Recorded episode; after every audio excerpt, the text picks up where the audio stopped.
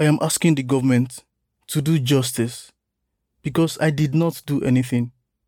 And now that I am even back, I don't have any work to do. I have a wife and children I must take care of. I am supposed to provide for them. But then I don't have anything to eat myself. Modu Bukar was one of the IDPs detained by the Nigerian army in 2015 on suspicions of being a Boko Haram terrorist. After years in prison without being tried, he has finally regained his freedom.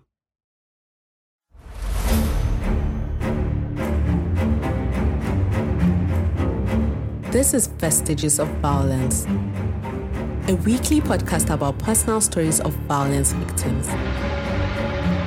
For HumAngle, I am Hamida.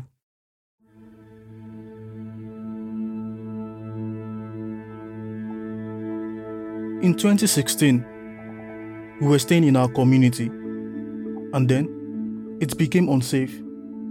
We were living peacefully, going to farms and doing our trade. Then the insecurity came. It was something we had never heard of and never experienced before. Because of that, we decided to leave our home to where we thought was safer and to protect our family.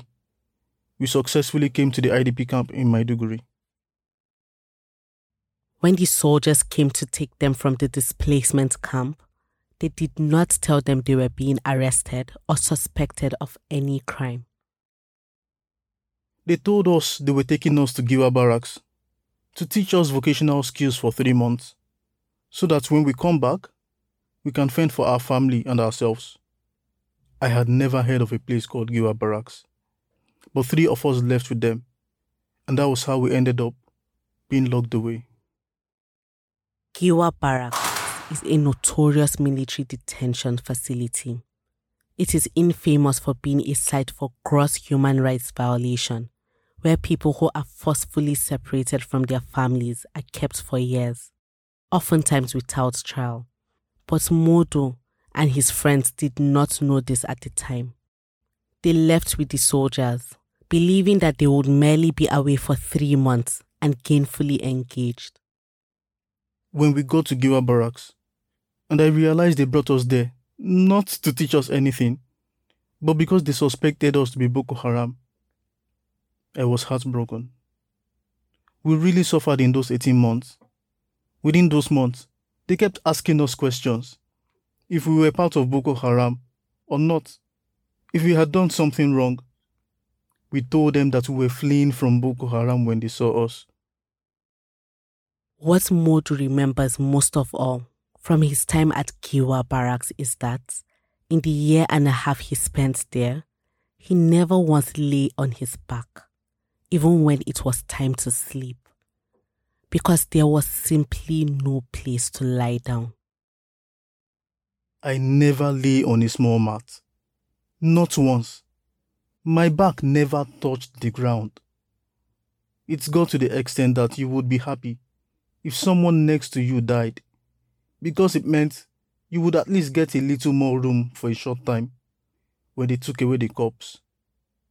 As for food, if you filled your palm with a morsel, that was all till the next meal. The water we got was so small, it stayed at the bottom of the cup. The only thing was, if your days were ahead, you would not die. That is the only reason I am still alive. After 18 months at the Giwa barracks, he was transferred to the Borno Maximum Security Prison.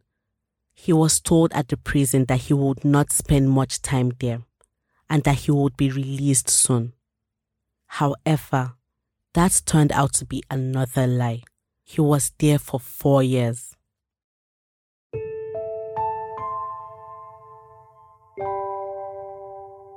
What was most distressing was knowing I had no fault.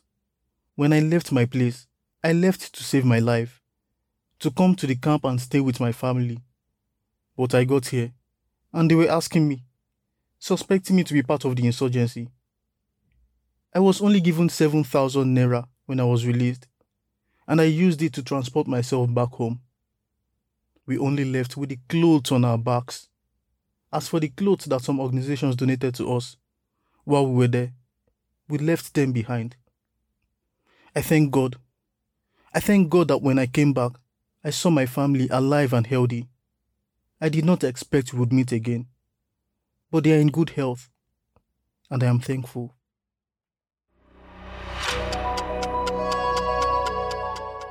This is an episode of Vestiges of Violence. It was reported and scripted by Hawa Shafi Nuhu, edited by Anita Eboigbe, and produced by Atahiru Jibrin. A quick note about our voice acting. All dramatizations in this episode are based on actual interviews conducted with the subjects. Voice acting by Kunle Adebajo. The multimedia editor is Anthony Asemota. The executive producer is Ahmed Salkida. For more stories, go to humanglemedia.com and find more episodes wherever you get your podcasts. I am Hamida.